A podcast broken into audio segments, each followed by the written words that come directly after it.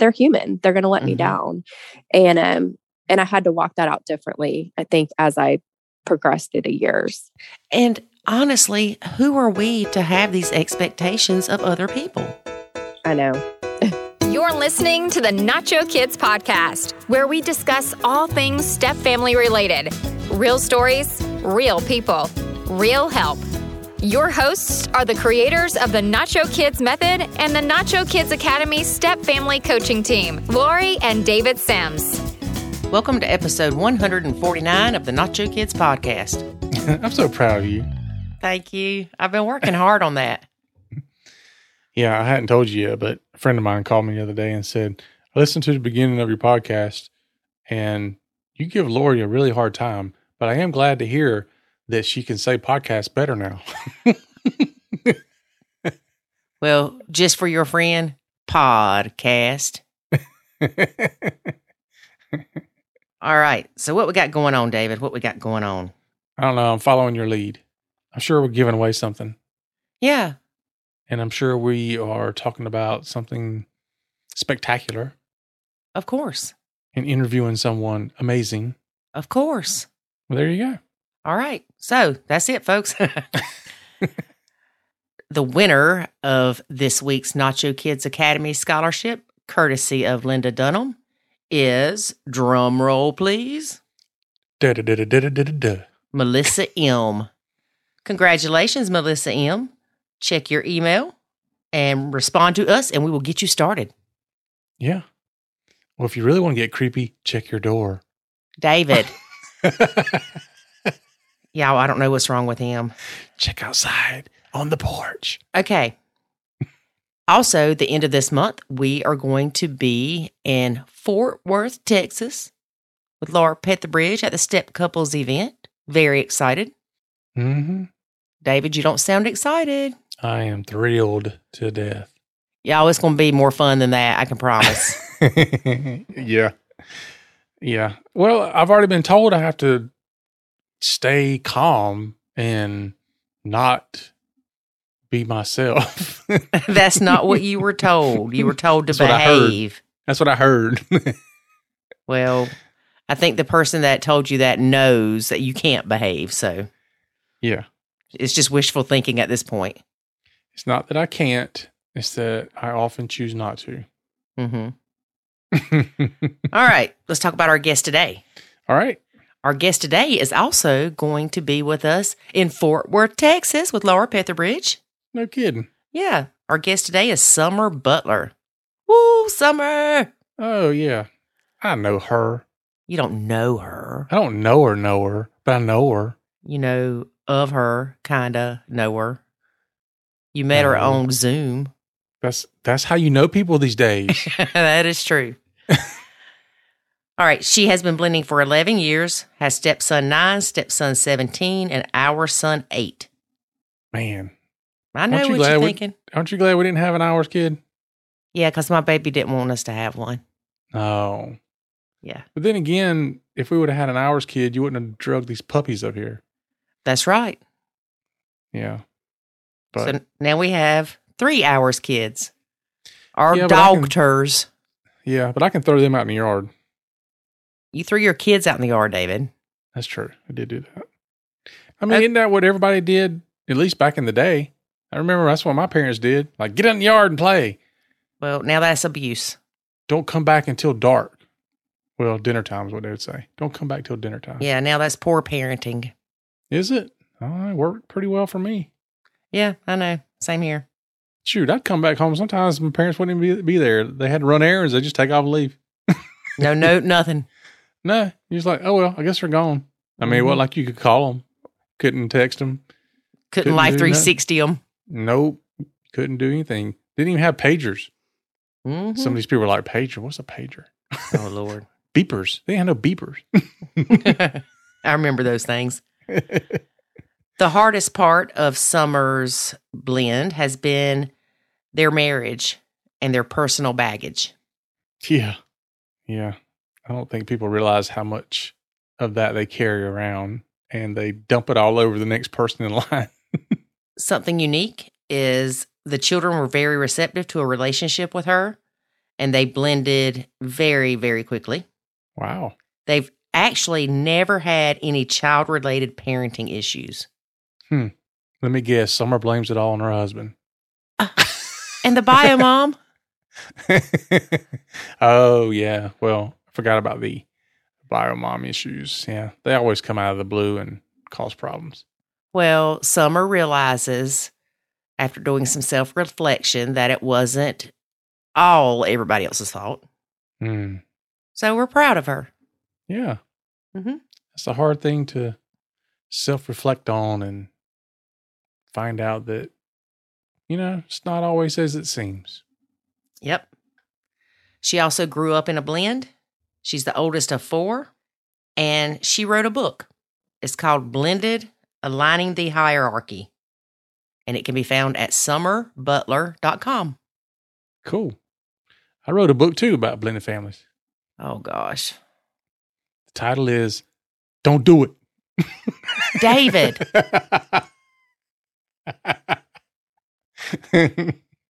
you do realize that we're in the business of helping people save their blend and get into a healthy blend, not don't do it.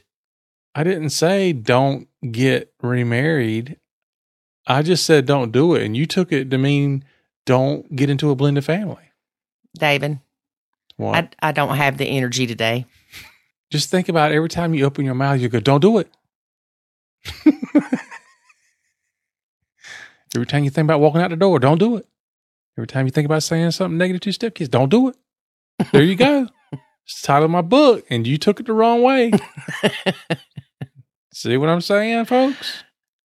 Maybe it should say. be the title of the book should be Don't Do It. And no, that's not what I mean. Well, you know, the title of my second book that I've not yet written is This is What I Said, This is What You Heard. Yeah. That's a good book too. yeah. I've read that one personally, even though you haven't written it. Yeah. That uh, we might bundle that with my uh, oldest son's book that he's writing, The Thousand and One Things Not to Say to Your Wife. All about the things he learned from me.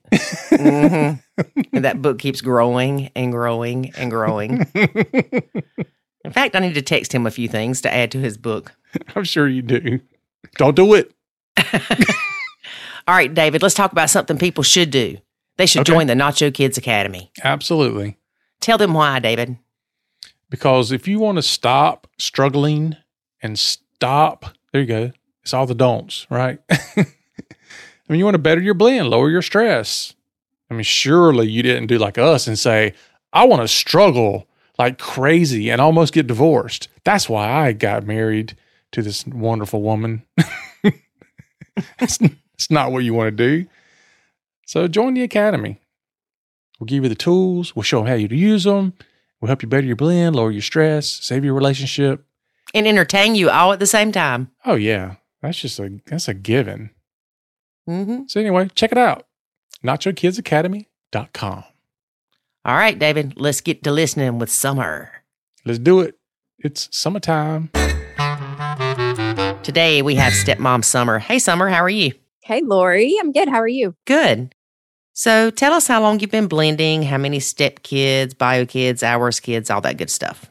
Okay. Well, let's jump right on in. okay. Andy and I got married. I think we met in 2011, married in 2012. So we've been together about 11 years. And he has two little boy. Well, they're not little anymore. They were little at the time. So they were um, six and eight when we met. And they are 17 and tw- 19, almost 20 now. Um, and they lived with Andy full time when I met them. So I really kind of stepped into a family of three. Mm-hmm. And we did life together maybe two years before Eli came, maybe three years. Eli's eight. Um, and that's our ours baby. So that was it. You know, the transition in the beginning was you know, just from me being a single career woman living the single life. Um, and I kind of walked into this role as an, a stepmom and a wife.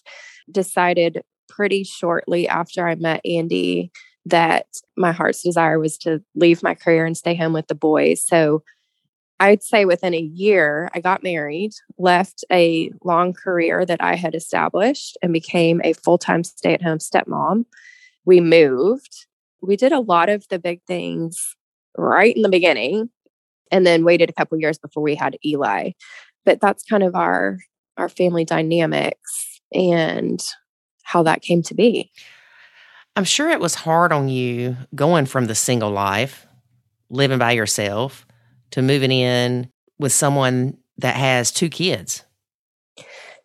I mean, it I think that when Andy and I met, we just kind of knew. Like I feel like we knew that God had put us together and this is what was meant to be. And I'm I honestly met the kids pretty quickly after.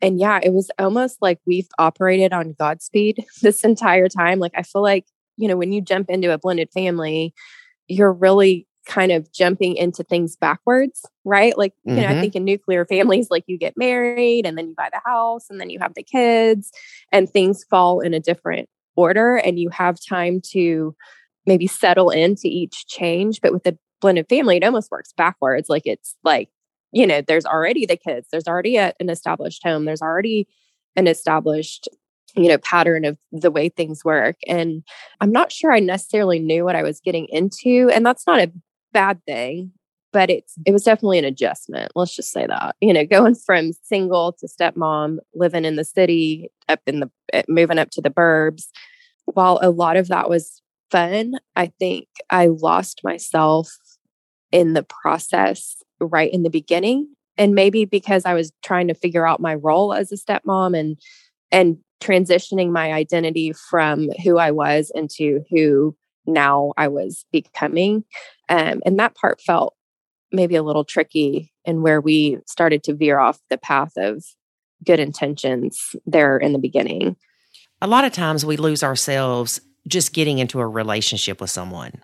Yeah. We stop hanging out with friends as much. We, for lack of a better phrase, are up that person's butt.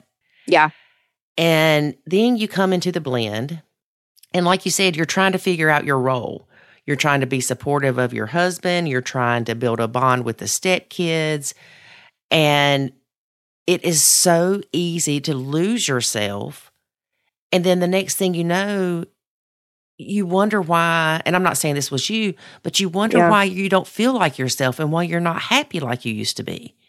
And it's yeah. because you quit doing those things you enjoyed. And I'm not saying yeah. that you should go back out drinking and partying or anything, but right. spend time with yourself. Do a hobby. It's so important for us not to get so caught up in this blended family stepmom role to where we do forget who we are. Yeah.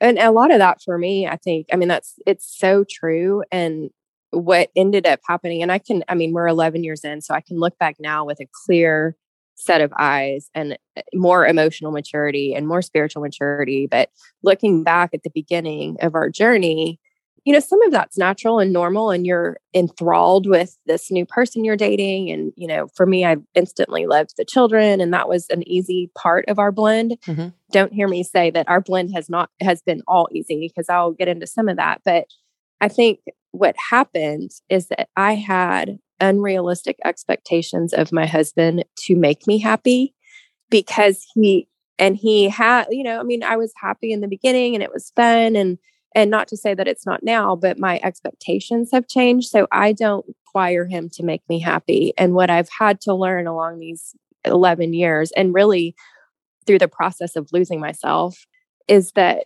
I just had to release the expectations I had of others. And that includes my husband, the stepkids, my child, people outside of our home, like releasing expectations of them being responsible for, first of all, defining me as a stepmom. Like, I think we do look to others to give us those job descriptions. Like, who do you want me to be? How can I be the best second wife, which is already an intimidating title? I think, you know, we walk into that feeling like we need to prove ourselves. And then, how am I to be a good stepmom? But what I've learned along the way is that placing my expectations in others for those, for the definition of who I am completely, completely ruined me and ruined, you know, a lot of the relationship building in the beginning. And what I've had to do is surrender that to God in the process and say, He is the only one that defines me. And it is in Him I find my joy and my strength and not anyone else because they're human. They're going to let mm-hmm. me down. And, um, and I had to walk that out differently, I think, as I progressed through the years. And honestly, who are we to have these expectations of other people? I know. I don't know why we do that as humans. You know, I think for I, at least I'll speak for myself. I came from a broken home. My parents divorced when I was 13 and both have remarried. My mom twice and my dad, you know, multiple times and I had this idea that when I walked into our blended family, I knew what to do because I'd been through it. And some of that, some of the experience was helpful. And I think I knew how not to be a step parent and how to be a step parent. Like the step parent role for me was an easier one to slide into. Um, but what I didn't realize is that I just had a horrible foundation for marriage. And my idea of what marriage looked like because of my experience led me to have these unrealistic expectations of my husband. And so that's where our blended family mess kind of happened was in the marriage piece, not necessarily the parenting piece. Mm-hmm. But you know, I think when we show up to relationships broken and we have these expectations that our husbands or kids or stepkids are responsible for putting us back together and it's just not it's not possible um, and we have to release that and give that to God, who's the only per- the only one that can, you know, fix those broken places in our foundations. I saw a Facebook post yesterday, actually, and the lady said something about the stepkids not acknowledging her birthday. Didn't tell her happy mm. birthday. Didn't get her a present. Nothing. Mm-hmm. And her thing was, "How would you feel?" Yeah. Well, I create my own happiness. Mm. And y'all might think I'm crazy. I buy my own birthday cake if I want one. I buy my own presents because, you know, David's like, I really wish you would just tell me what to get you. And mm-hmm. I said, well, maybe this year I'll give you a list and you can pick. And the things you don't get me, I'll get myself. there you go. But there's no expectations or disappointment around my birthday because I don't have any expectations. Yeah. None. Yeah. Yeah. Well, and to kind of speak into that, you know, it's like, are would my feelings would be hurt? Like if that happened to me, my feelings would be hurt, and feelings are valid, but they're not to be trusted. And so, you know, what I've learned along the way is like a feeling isn't good or bad. It's just an indicator that something needs to change. And so if you have hurt feelings about a situation like your birthday and they don't acknowledge it, your responsibility in that is to communicate your needs in the future. And I've had to learn that the hard way. But like if I do have an experience that causes feelings of like feeling hurt like maybe it's mother's day or your birthday or you know whatever whatever day it is and you know that your feelings get hurt around that if there's no acknowledgement well your responsibility in that is to say to your husband or even the stepkids like hey it would feel good if you said happy birthday on my birthday and that may that may feel a, like a very weird conversation to have but in my opinion you can't be upset with somebody that doesn't meet an expectation if you haven't communicated that expectation to them and so that's kind of our place in that you know what i mean mm-hmm. like you're absolutely we would have hurt feelings like i would if that didn't get acknowledged but if i haven't communicated in a healthy way like hey my birthday's coming up. Would you like to celebrate with her? I would love to celebrate with you. Let's do x y and z. Are you available? While that seems weird i think that's how we get in this trap of disappointment is that when we expect everybody to know what our expectations are and then they fail us and then we're mad at them and we have to take a look at our part in that. And that's awkward. You know i mean? It's an awkward thing to have to do but i think communication in blended families has to be like 10 times more practiced, you know, just because there is so many dynamics to overcome. Yeah. And you could tell your stepkids, I'd like it if you told me happy birthday, but that doesn't mean they're going to do it next year. Correct. Or you could do yep. like a friend of mine. Yeah. Her birthday's towards the end of August. She starts August the 1st. It's my birthday month. Y'all don't forget my birthday. I mean, every day she reminds everybody that her birthday's coming up. But that still doesn't mean that the stepkids are going to say happy birthday. You Right. can't make other people do what you want them to do. Correct. Yep. Completely out of your control. And some people don't put that same weight on holidays and birthdays. Right. My dad, even for my birthday, it was funny. He'll put it on Facebook Happy birthday. And I'm Hmm. thinking, can you not pick up the phone? so last year he called me and I'm thinking when I saw his name on my phone, I'm like, oh, my daddy's going to call and tell me happy birthday. And guess what? No. Mm. He Mhm. he talked about everything else. Never once did he say happy birthday. Oh, no. And I just laughed about it though because that's him. You you know that's Yeah. who he is and it's okay. And I talked to him later about it and I said, "Yeah, I really thought you were going to tell me happy birthday." He said, "Well, then you should have told me." And I started laughing. I said, "But that defeats the purpose." Right, exactly. I'd seen another post too, similar to what you're saying. And it was a mom who they have an our son, and the stepkids hadn't acknowledged the our son's birthday. And then Yeah. I guess I guess it was his the dad's parents also hadn't like come to the party or acknowledged the birthday. And she was wrestling with that. And one of the things that instantly popped in my head is like, because she had said, I just feel bad. My son is never going to get this.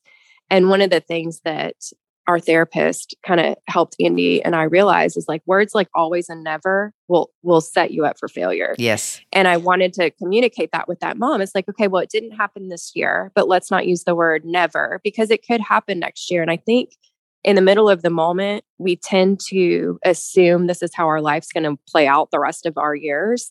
And it's so unrealistic because there's so many different seasons in blended families and having been in it, you know, 11 years, it's like I look back on the things like Laura Petherbridge says this a lot, like choose the hill you want to die on. And I look back on a lot of the hills that I fought, you know, a battle on that just don't matter. Mhm. And I, you know, I want to, I think, communicate to others that are newer in it. You know, it's like, is this going to matter in five minutes? Is this going to matter in five days? Is this going to matter in five weeks, in Yep. five months, five years? You know, and kind of base the energy you put on it. Like, you know, okay, they forgot your birthday or whatever date, you know, this year. If you can communicate your needs for next year, and if they, and and in doing that, then you've done your part. So you can't, you know, be upset because you can't control what others do.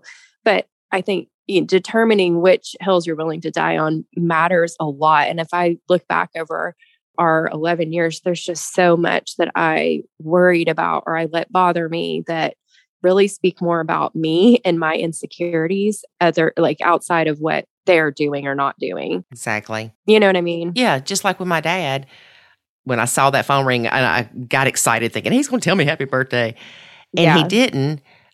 I had the choice of let that bother me or don't, Absolutely. Yep. and I hung up the phone and I just laughed. My feelings were not hurt. good for you. I just laugh because I'm like typical John. Yep. you Yep. know, and it and it's okay. You have Yeah. to let people be who they are. Yeah, And if you have a problem with who they are, that's your problem. exactly. Well, and I think too, to, you have to understand, like you're, I, I tend to do this or think that like after Andy and I had Eli, I look at his behaviors, uh, like age appropriate behaviors, you know, when he, how he acted when he was four, how he acted when, he, when he's five. And I, I think back to how I expected my stepchildren to act at his age. and I was, and I am like, oh my gosh, like they, they're such good kids, honestly, and they're very respectful and they're just really good boys. And obviously, yes, we've played a part in that, but I mean, they, you know, their parents played a part in that before I came along. But I look back to what I expected them to do at the ages that Eli was, and it was so unrealistic as well. And I think as step parents, we can tend to do that. Like, have higher expectations of children. I mean, they're children. They're still, you know, 17 and 19. And yes, they're more mature, but their brains haven't fully developed yet. And to have these massive expectations of children, you know, we have to check ourselves sometimes in that too.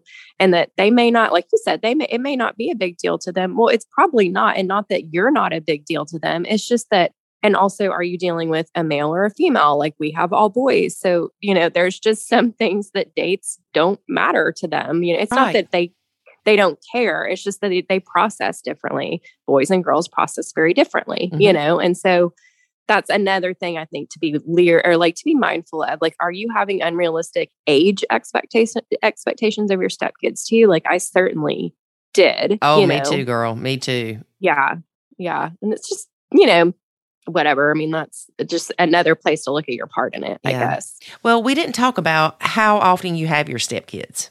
yes okay so they the boys we have full i guess is it i don't know what it's called residential or whatever so they're with us full time and then they see mom and stepdad every other weekend and wednesday nights so Okay. whatever that is considered. I'm not really even sure what the legal terms are, but their mom and stepdad live in our same town. So they, you know, see them regularly on the for the visitation and stuff like that. But as far as like day to day, when I started staying home with them, you know, that kind of fell on my plate. And not fell on it. I chose to do that. So I Mhm. don't want to make that sound derogatory or anything, but they're with us full time. And you and I had talked in the past, Mm-hmm. and you told me that you didn't have a good relationship with your dad. Mm-hmm. Me to And go into that? yeah, w- was that because of him and your mom splitting up? hmm Yeah. So, like I mentioned before, I came from a broken home. My parents, there's, uh, there's, I'm the oldest of four, and when my parents divorced, you know, I think it was a long time coming, but a one-time incident that that caused the final like we're done. Hmm and it was a pretty traumatic event. And then i was involved in the event and in the occurrence of the night that you know my parents finally split. But i walked through a lot of years of blaming my dad and blaming god honestly because i assumed the role of parent i feel like in my family like when my dad left eh, we all stayed with my mom and a lot of my feelings i guess my anger my resentments fell on the shoulders of my dad and and god and we would see him every other weekend but i felt like my responsibility was to go to take care of my little brother and sisters. It wasn't necessarily to have a relationship with him and and i walked several years really an, an adult in a child's body i think until i got to my 20s where i started to realize you know some of that trauma was showing up in ways that were not healthy you know health wasn't a healthy lifestyle and i had to get to this place where i understood forgiveness was what was kind of underlying in all of that. Hmm and we walked through and it's kind of similar along uh, the same lines that we were just talking about like i had to get to this place of forgiving my dad without having any expectations of a relationship or reconciliation or that he would admit to me he was sorry or this was the truth about what happened or anything like i had to let go of that. And and i think when you walk through true forgiveness of somebody you realize that that is being done for your sake and not theirs if mm-hmm. that makes sense and i i had to release the chains of his bad decisions that were holding me back and realize they weren't for me to carry anymore and forgiveness was the release of those chains and so i i really it took a lot of work and i wasn't walking close with god at this point. I was actually working in a drug and alcohol rehab with people that had mental health issues as a co-occurring disorder and part of their process was walking through a 12 step program and in order for me to best counsel them i felt i should walk through the program as well and so i got to step 9 which deals a lot with resentments and forgiveness and i realized in that moment like i wasn't actually walking through these steps for their benefit. I was walking through these steps for my benefit and i mm-hmm. realized you know i needed to the way that I did it, you know, I wrote a letter to my dad and I just kind of put all my feelings out there and everything that, you know, I felt like he had caused in my life. And I mailed it to him. And the second the letter hit the mailbox, the chains were gone. And it wasn't, I, I got to this realization that it wasn't, the chains weren't going to stay until he wrote me back. you know, I didn't have control of that. Right. And it didn't matter. And so the chains fell off when I made the decision to forgive and to say, like, it's okay. Like, if you're not in a place to confess, repent, and then turn away, that's between you and God. I need to let go of the moment that this felt like betrayal to me. And and I walked through that maybe my late 20s and that has really poured a foundation for me to help others walk through forgiveness, I think. And so we, you know, my dad and I have a relationship now and we've reconciled and and he actually was a person that came back and said, "Yes, this happened and I'm so sorry it caused you harm." And he apologized and and I realized that not everybody's going to get that, you know, and and my plea with you is to forgive anyways, like Mhm. you have to for your own sake. But right. You know, I think uh, when I talk about stepping into my marriage with Andy, you know, there was just a lot of broken pieces that I hadn't put together along the way. I'm very independent. I'm very, you know, I would like to think I can take care of myself. And to me, being in a good, godly marriage in the beginning looked a lot like submission. And that was scary to me. You know, I needed to trust another man to take care of me and that's his responsibility in life you know too as as a godly husband but that in the beginning of our marriage looked frightening to me and i had a lot of insecurities about being a second wife and being a stepmom and you know questioned a lot of like what if he reconciled with his ex-wife? I mean they have two kids together. They were married for 10 years. Like what if that happened? And i really went about the first few years of our marriage in this controlling state and out of insecurity questioned a lot of his intentions and and for no reason except for my own insecurities. And so having walked through the forgiveness piece was just one step but I, there's always this lifetime of healing i think that has to happen and some of that doesn't happen until you're in your own marriage unfortunately for Andy, that happened a lot in our first few years, and we've been through therapy and and have to maintain conscious work in our marriage to to be healthy. Right. And when we had talked before, you mentioned that you had some jealousy issues Mm-hmm. Yeah, and that you required communication with the ex yeah, to go through you.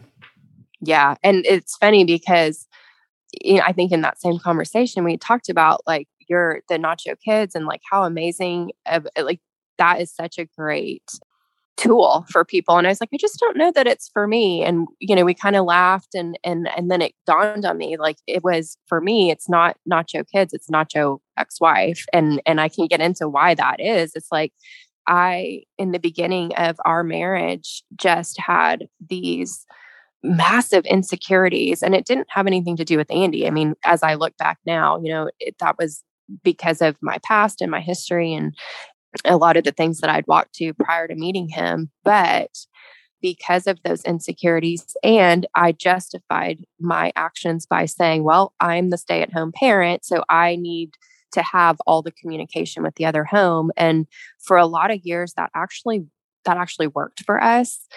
And the communication was just between, you know, Andy's ex-wife and I. And what ended up happening and what I realized through therapy and through some self growth of my own is that that actually was rooted in control and not in the goodness of my heart. So, you know, God had kind of started to tug on my heart a little bit into our marriage like what is what are the intentions of your heart like how can we purify what you're doing are you approaching this situation with your stepsons eager to serve or are you trying to lord over them and control what they're doing by this communication? And what ended up happening is my insecurity and need for the communication to come to me kind of created this triangle in our marriage where you know a healthy marriage it's god husband wife. And for us i had placed ex-wife into the triangle with andy and i. And you know while that might not make sense if you're not following that the hierarchy like for Andy and I, it kind of just threw us off and it allowed me to take control in areas that I really shouldn't have been in control of. And when I realized that with the help of our therapist, you know, I just had to take this massive step back. And what that did was communicate to my husband, like, hey, I trust you. I trust you to have the communication. I trust you to be a good parent. I trust you to take care of these things on your own. And it really communicated that, you know, inadvertently to the boy's mom as well. Like, hey, I trust you to have communication with their dad and to co parent and do that effectively without me being involved. And, you know, that wasn't, it was a hard transition because it was something we were comfortable doing. So transitioning out of that role always is hard at first you know, I think for everybody involved because it's new and different and it's not how we were doing things. But what it did was set up Andy and I to have a healthy marriage and putting God first and then each other and leaving, you know, everything else kind of outside of the fence, which is what we need to do. But getting to that place of like understanding, you know, my personal issues and how our blended family could identify those for me and within me so that God could refine them out of me that takes some spiritual and emotional maturity to say, like, look, I have my part. Everybody has their own part in the problem, right? And we can only work on and focus on ourselves. And for me, I had to work on, you know, healing my broken wounds from the past. So I didn't bring my trust is- issues, insecurity, and jealousies into our marriage, which I had already. So I had to transition out of the dynamic that I had created to ease those. And it's it's exactly like what we were talking about before. Like are those unrealistic expectations. You know, I kind of set up this scenario so that my control issues were they were actually being fed and not healed. And so, you know, and there was no harm done. I don't, you know, I don't want to miscommunicate on either end. Like it was just communication about the ins and outs and the games and the go, you know, coming and going when some of that communication could have been with Andy and his ex-wife, not me. So I had to just back on out of there. Well, and he let you do it because it was easier for him. It was easier for him. And he is so loving and caring and wants to take care of me. Like he, we had to kind of work through this too. Like he is a fixer. And I, I think gave the perception off that I needed to be fixed. And in order to be fixed, I needed to have the control. And so in in his unconscious or subconscious state. Like he wanted me to be happy and he wanted me to feel like I was in control and he had nothing to hide. So it wasn't out of malicious or like laziness. You know, I he allowed me to have that because I think he wanted to make me feel comfortable in the new role that I was in. But what ended up happening, we had to learn in therapy was like, in order to reset that, we had to kind of come up with this code term like after I stepped out and then there was a situation that would happen that would kind of trigger my control and I would want to look at his text or look at the emails or help him respond or like go psycho like you know I think a lot of us do. Uh-huh. Um I had to pull him aside and we had to like have this conversation. This is I love this, but I would say, babe, I need you to feel this and not fix it because that was like a code word for him to just sit and listen and then you know not do anything about it or if there was a situation then that i was like okay i need you to fix this. This happened and i need you to fix this. Then he would know okay now i can offer my x y and z advice or like step in and handle it or whatever. So it was um i mean of course it was easier for him but i also took I think, full responsibility for the home since I was the stay at home parent and he was working. And that's kind of what we were talking about before, too, is like navigating those new dynamics are so tricky. And you don't know what you don't know, or you don't know what's not going to work until you actually kind of walk through it. You know, which is why I think your model is so amazing for people that are like in the grunt of it and are like, okay, this is not working. Well, here's a solution. You know, we always need to be solution focused. And what's your part in it? Mm-hmm. And I mm-hmm. think you do so well of that. You know, it's like this is your part in it. And this is what can work if you, you know, apply it in a healthy, loving manner. Right. And it's so hard to look at ourselves and realize what we contribute yeah. to the blend that's not healthy. Yeah. And it doesn't mean that we're bad people or that we're the ultimate problem. It means that we need to make some changes and that's okay. Right. Yeah. I, I think we become the problem when we become stagnant in thinking that everybody else is the problem. Yes. It does I mean we are not growing in a healthy, spiritual, loving, emotional, you know, physical way. If you're in a moment and you're looking at everybody else's faults, I mean, you know, even the Bible says like we got to take the speck out of our own eye first. And if we're not doing that, we're really not growing ourselves, which is just completely necessary to have a healthy long term relationship, which is our goal, right? We want to stop the cycle of divorce and stop the cycle of brokenness and we can't do that if we're always looking at everybody else as the problem. hmm And when you realize that you are a part of the problem, again, this can be taken two ways. You can take it and say, okay, how can I change? How can I not be part of the problem? How can I help be a solution to the problems? Mm-hmm. Or you can, woe is me, I'm the Mm. problem, everybody blames me. Well, that's not going to do you any good. And it's Right. not healthy. And it's Right. healthy to see how you do contribute to things. And the good news is you're in control of yourself. Absolutely. You can change those things. And every single day, we are presented with situations that we have a choice in how we are going to let it affect us. Absolutely. It can be as simple as you go to McDonald's and the lady at the drive through is rude to you. You can be rude back to her, or you can just say, I hope your day gets better. Mm-hmm. You can be a strong presence in a positive way in the blend. Yeah. And sometimes I think I had to learn this the hard way. And it's, I love that your model teaches how to step away in a healthy manner because I think so often we tend to show up to every conversation we're invited to, Mhm. and that's not necessary. Shoot, girl, we show up to conversations we weren't invited to. Correct. Correct. And I think, you know, learning that that staying silent sometimes communicates strength.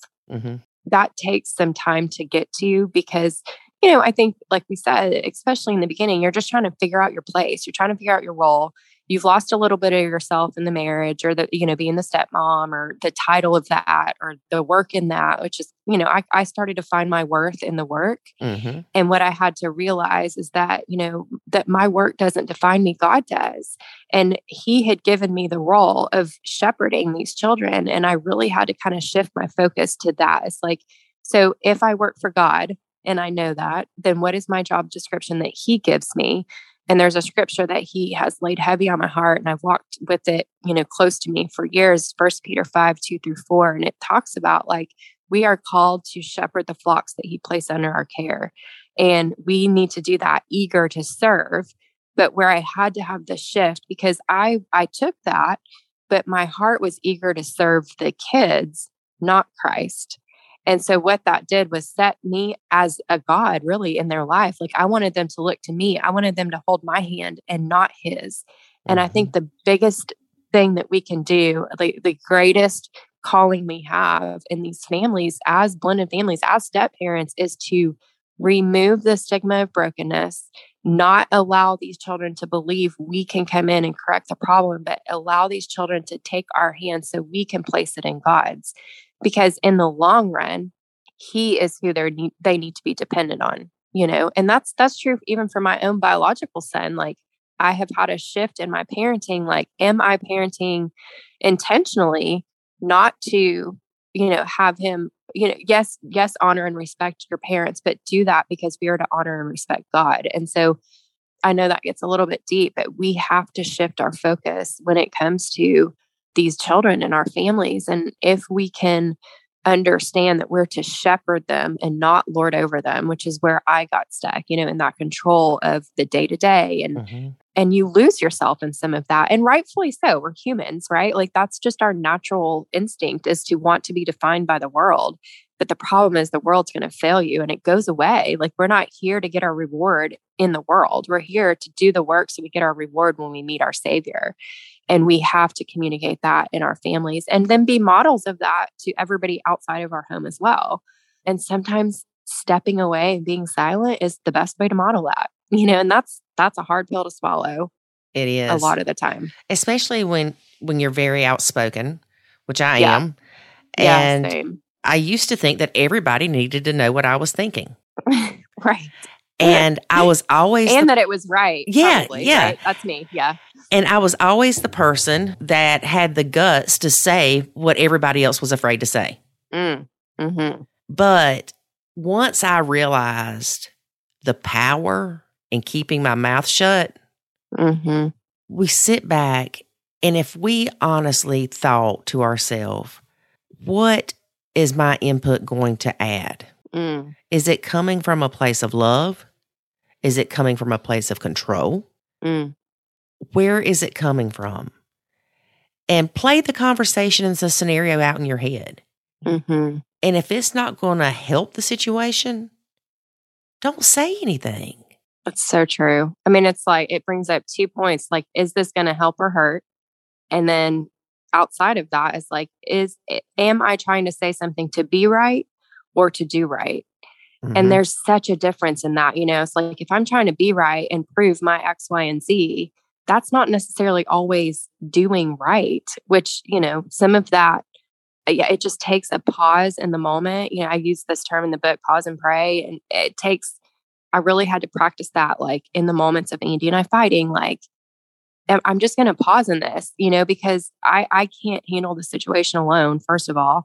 And is what I'm about to say helpful or hurtful to the other person? Because you can't take it back. Like, those are the things that you have to really, you know, in those heat of the moments or in those conversations, like the things you say can't be taken back. And you're just, I mean, you're so right. Like, sometimes the step away and the silence is more powerful for you, but then also watching other people's reactions. And um, I recently took a discipleship class that taught and talked about emotional maturity and watching in situations exactly what you're talking about. It's like once you can remove yourself from the situation, whether it's chaos or crisis or maybe just a conversation, you can start to see how others are responding and not to judge, but to understand the emotional maturity and how people are differentiated from others. Like, are you engaging because you're feeling the emotions of others? Are you able to separate from that? You know, you can start to view some of the the parties involved as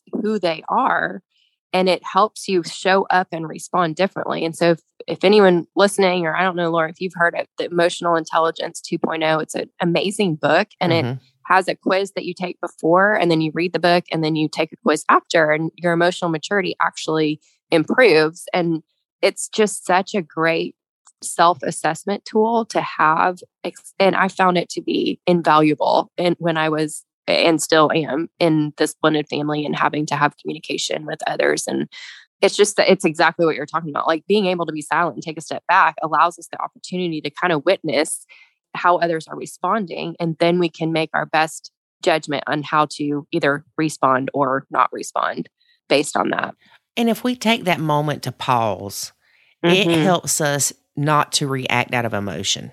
yes so true And it's so easy to react out of emotion. And then the next thing you know, an hour later, everybody's upset, but you can't even remember what you were fighting about in the first place. i know oh my gosh yes And like you said, those words can't be taken back. I remember reading something one day about a broken vase or vase and how you can take those broken pieces and glue it back together and it will never be the same. mm, And that's what our words can do to people. hmm we have to be careful with what we say because you don't want five years from now your husband to remember the time you said something about him that hurt him in his soul. yeah so true You want to be supportive of them, even when you don't think that they're doing the right thing. yeah And I'm referring to them parenting their kids mainly because what we think is right may not be right. Hmm what's right for us may not be right for them.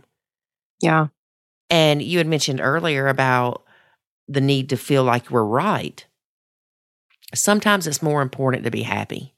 mm, If you look back to where you were 11 years ago, hmm do you feel like you've grown 50 years?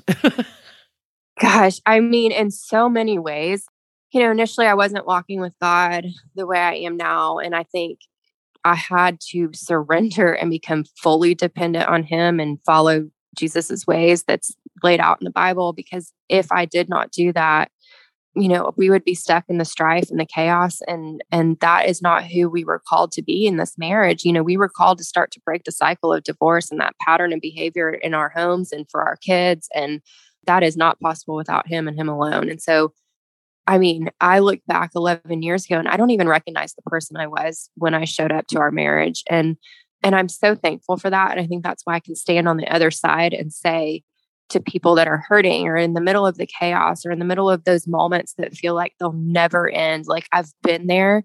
So I speak out of my experience, not my expertise. And I think, you know, that is so important for those stepmoms that are you know, feeling like I can't do this anymore. You know, there was a time that I felt that way too. And I had to fully surrender in that moment and say, like, God, what are you trying to teach me in this moment?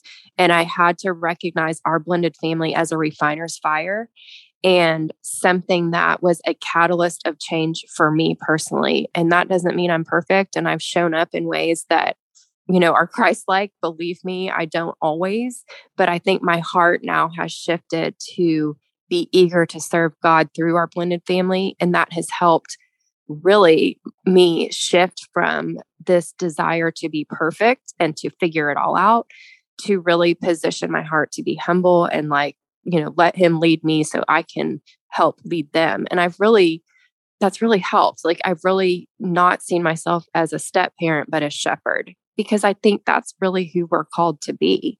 And yeah, so looking back, I mean, I think emotionally I am much more mature. And that's not because of anything but work that I've done. Like if we don't show up to work on ourselves, nothing changes. And so mm-hmm. if nothing changes, nothing changes, right? And right. I've had to show up and work on intently work on myself through therapy and studying the Bible and showing up to Bible studies and working on my emotional maturity and understanding like God wants me to have love, joy, and peace. And like, what am I missing in that? Well, there's times I don't necessarily feel like I've fully grasped the joy of my life. And so, you know, how can I do that? And I have to kind of look at where Satan keeps me trapped and then what I'm missing out in regards to the spiritual gifts because they're in me. I'm just not accessing them through the Holy Spirit. And so I know that sounds like a lot, but when you have hope of others that have been there, I think it just puts all of the little moments that don't necessarily mean this is the rest of your life. And I just communicated this with my stepsons. It's like,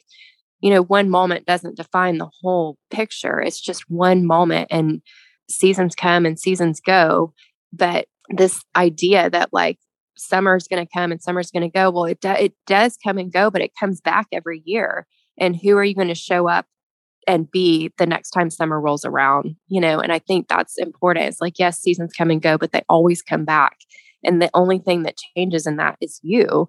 And if you choose not to change then you're choosing the environment you're in. And if you're not happy with it then you've got to take like you said take control of your part in it which is which is you. Right.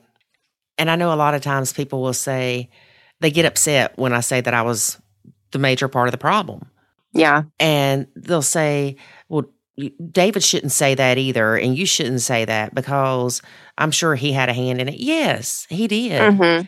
Yeah. But what was different? What changed? I came in. Yeah. And it takes time to bond with these stepkids and it takes time to find your role. Absolutely. And sometimes you have to fight the societal pressure to be super stepmom. Absolutely. Because the stepkids don't always need super stepmom. They need you to be right. dad's wife. Right. Yep.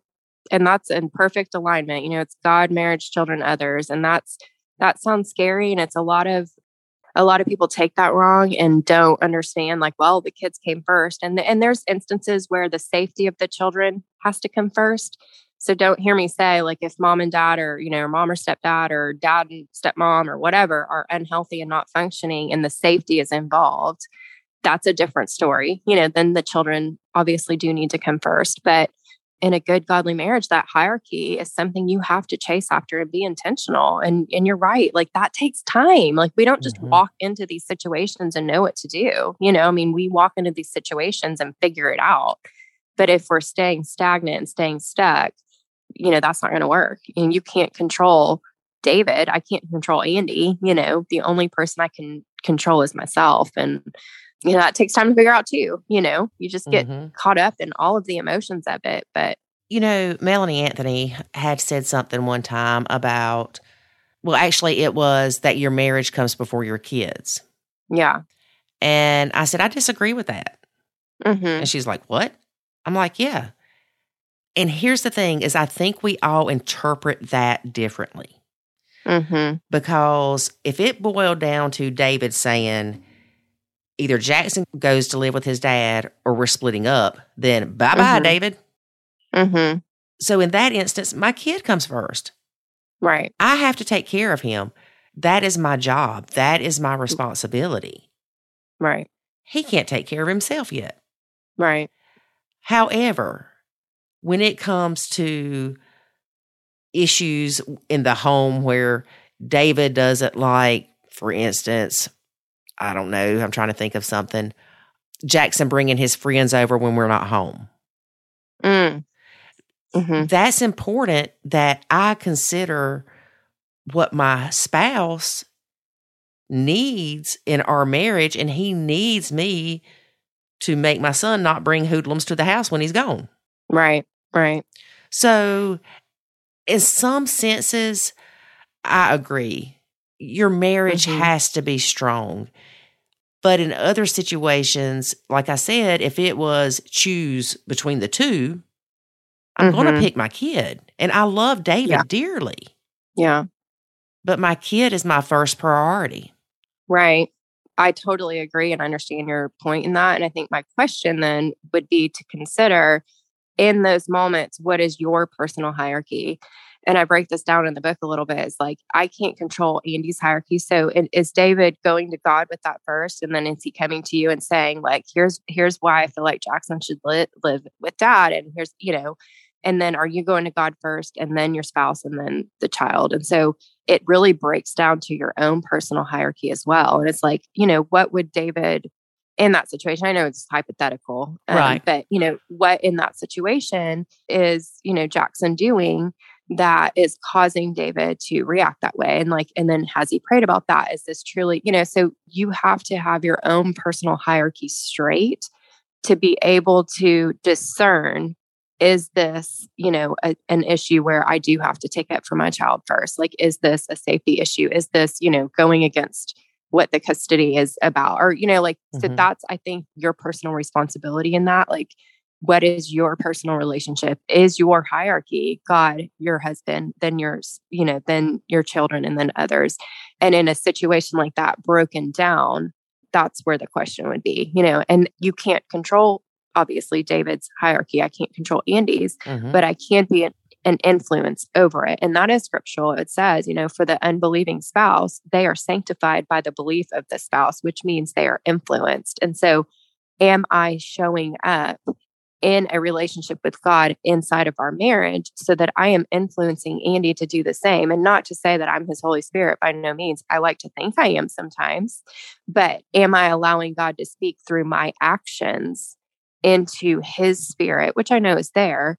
And then we tackle that problem. You know, maybe we have to have a third party in to to help us counsel through that, or you know, maybe we just have to sep- differentiate like what is the cause and concern, and then how we handle that looks a little bit different. So that's why I wanted to mention the safety part in it, like the cu- Yeah. custody. But there's so many there's so many elements in a blended family that are there's legal involvement. There's you know, I mean, there's just so many different things that we I don't think consider walking in that become factors in our lives. And without God in the center, you know, of our life, then he's not in the center of our marriage. And I think that's what's most important in that statement. And I could have came up with a better example with Well, the yeah, marriage thing, okay. but that was just popped in my head.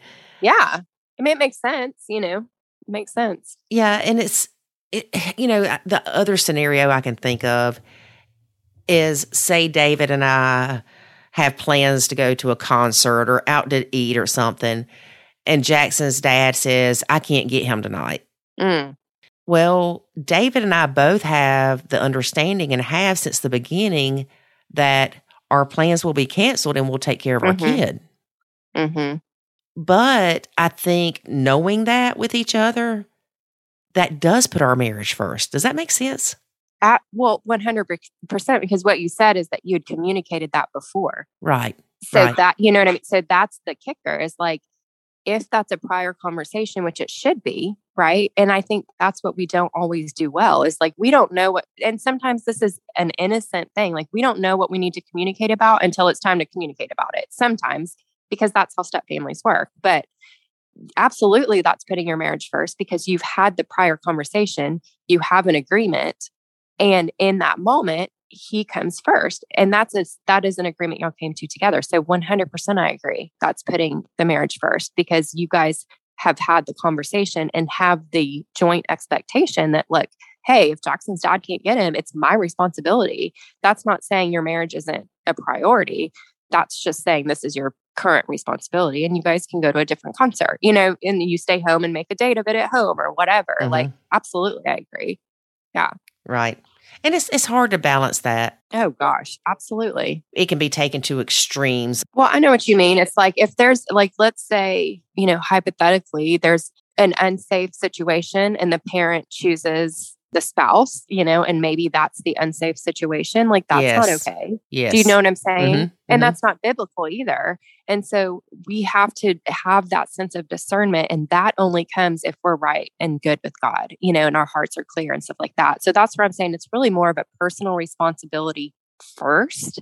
And if we have the discernment in a situation that's maybe not safe between the parents, you know, then we're not choose this unsafe parent. We're to, we're to help protect the child. And so, you know, there's there's there's hypotheticals all around it. But bottom line is, you know, in able to discern that, we have to be having a personal walk in relationship with God, or otherwise we can't hear his voice. And Right. it really goes right back to what he says. Like sometimes we have to stay silent because that's where the answers lie. And that's true with God too. So sometimes we have to stay silent so that we can hear what's the next right thing to do and and then go there, you know. So it really kind of all comes back to your own personal responsibility and your own personal walk and what that's playing out to be. And then you can discern like, okay, yes, in this situation, I do have to put the the protection and safety of my children first. Or, you know, like you said, in this situation, I'm going to have to set this date aside because it is my responsibility to take care of my child. Also okay. You know, Mhm, mhm. it just takes you have to i think in saying all of that you know what i think is challenging for i mean it's probably in nuclear families too it's like every moment you have to reassess like you what ha- what worked last week may not be what's going to work this week you know we have to stay flexible and open and constantly working on our own growth to be able to see the situations for what they are not necessarily what they were in the past Right. and that's hard too you know yes, it is. Well, Summer, it has been great having you as a guest on our podcast. thank you so much for having me Tell people how they can find your book. Okay. Um, so we have a website, www.summerbutler.com. And we have our book out called Blended Aligning the Hierarchy of Heart and Home. And there's also a new video series to help leaders lead through the book that comes together as a leader bundle. So we offer that too on the website. And you can buy it anywhere else, Amazon or any of the anywhere else you find books. And that's kind of it. So we're our handle on Facebook is Blended Book Company or Blended Book Co. and same on Instagram. And that's where to find us. We kind of just bounce around and love being a blended family resource. And that book has kind of been my personal experience, but also written as a workbook to do with small groups, moms and stepmoms, not necessarily just step. Um, and it's a six week study with five days of work per week and kind of works out like a workbook. Mm, I don't want to say Bible study, but personal self study. Yeah. Yeah. Well, you and I are going to get to meet Yes. at the end of April in Fort Worth, and I'm so excited. It's going to be awesome. And if anybody's local to that, to DFW or even fly in, I think it's just going to be, we have so many amazing speakers. Laura Petherbridge putting this on. So the Smart Stepmom hmm is kind of hosting the event in Fort Worth. I'm so excited. I mean, it's just, I'm so excited. It's going to be so good. I know we're going to have a blast. Yeah, it's going to be good. Yes. Well, thank you again, and stay in touch and let us know how things are going. I will. Thanks, Lori. Thank you. All right. Bye. Bye bye. Being a second spouse is not easy, but I'm not Mm. second. You're first, honey. I'm the only spouse. Mm-hmm. What happened in the past is in the past. Yep. I have a very, very um bad memory. Is that why you got married? I don't remember nothing before you, honey. Not a thing. Oh, that's so sweet. And I've tried to forget a lot after you as well. David, you know, I was thinking the other day, I do have thoughts that are unpleasant at times, and or memories, I would say. And I was thinking, wouldn't it be nice to just pluck those memories out of my brain? First of all, it would get that negativity out. hmm Secondly, it would maybe free up some space for me to remember what I ate today. I can tell you. But then I started thinking, no, because I learned from those.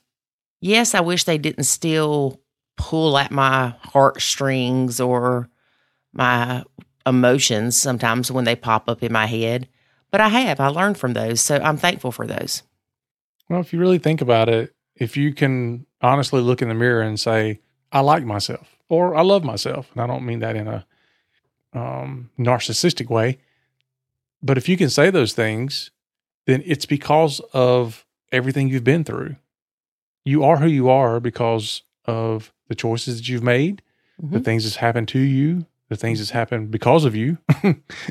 All those things are what have been thrown into a pot and simmered really well for years and years and years, and they come out to be Lori Sims. And I think it's quite delicious. Delicious. well, first of all, I was focused on the years and years and years and years. and then you said delicious, and I'm like, what?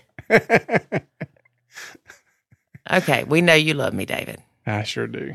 I know, and I love you. And I'm thankful that we fought through our blended mess. yeah, we did. We didn't just fight through it, but we fought each other through it. we were fighting everybody through it. I ain't kidding. But I'm thankful that we had that because it did improve our relationship, I believe, a lot. Oh, absolutely. Absolutely did. All right, folks, I'm feeling all sappy, so I got to go. All right, folks. Thanks for listening. Be sure to catch us next week when I'm sure we'll have more sappy stuff to talk about. nah. But until then, remember, life is good. When you nacho. Thanks for listening to this episode of the Nacho Kids Podcast. Find us online at nachokids.com. Until next time, remember, life is good when you nacho.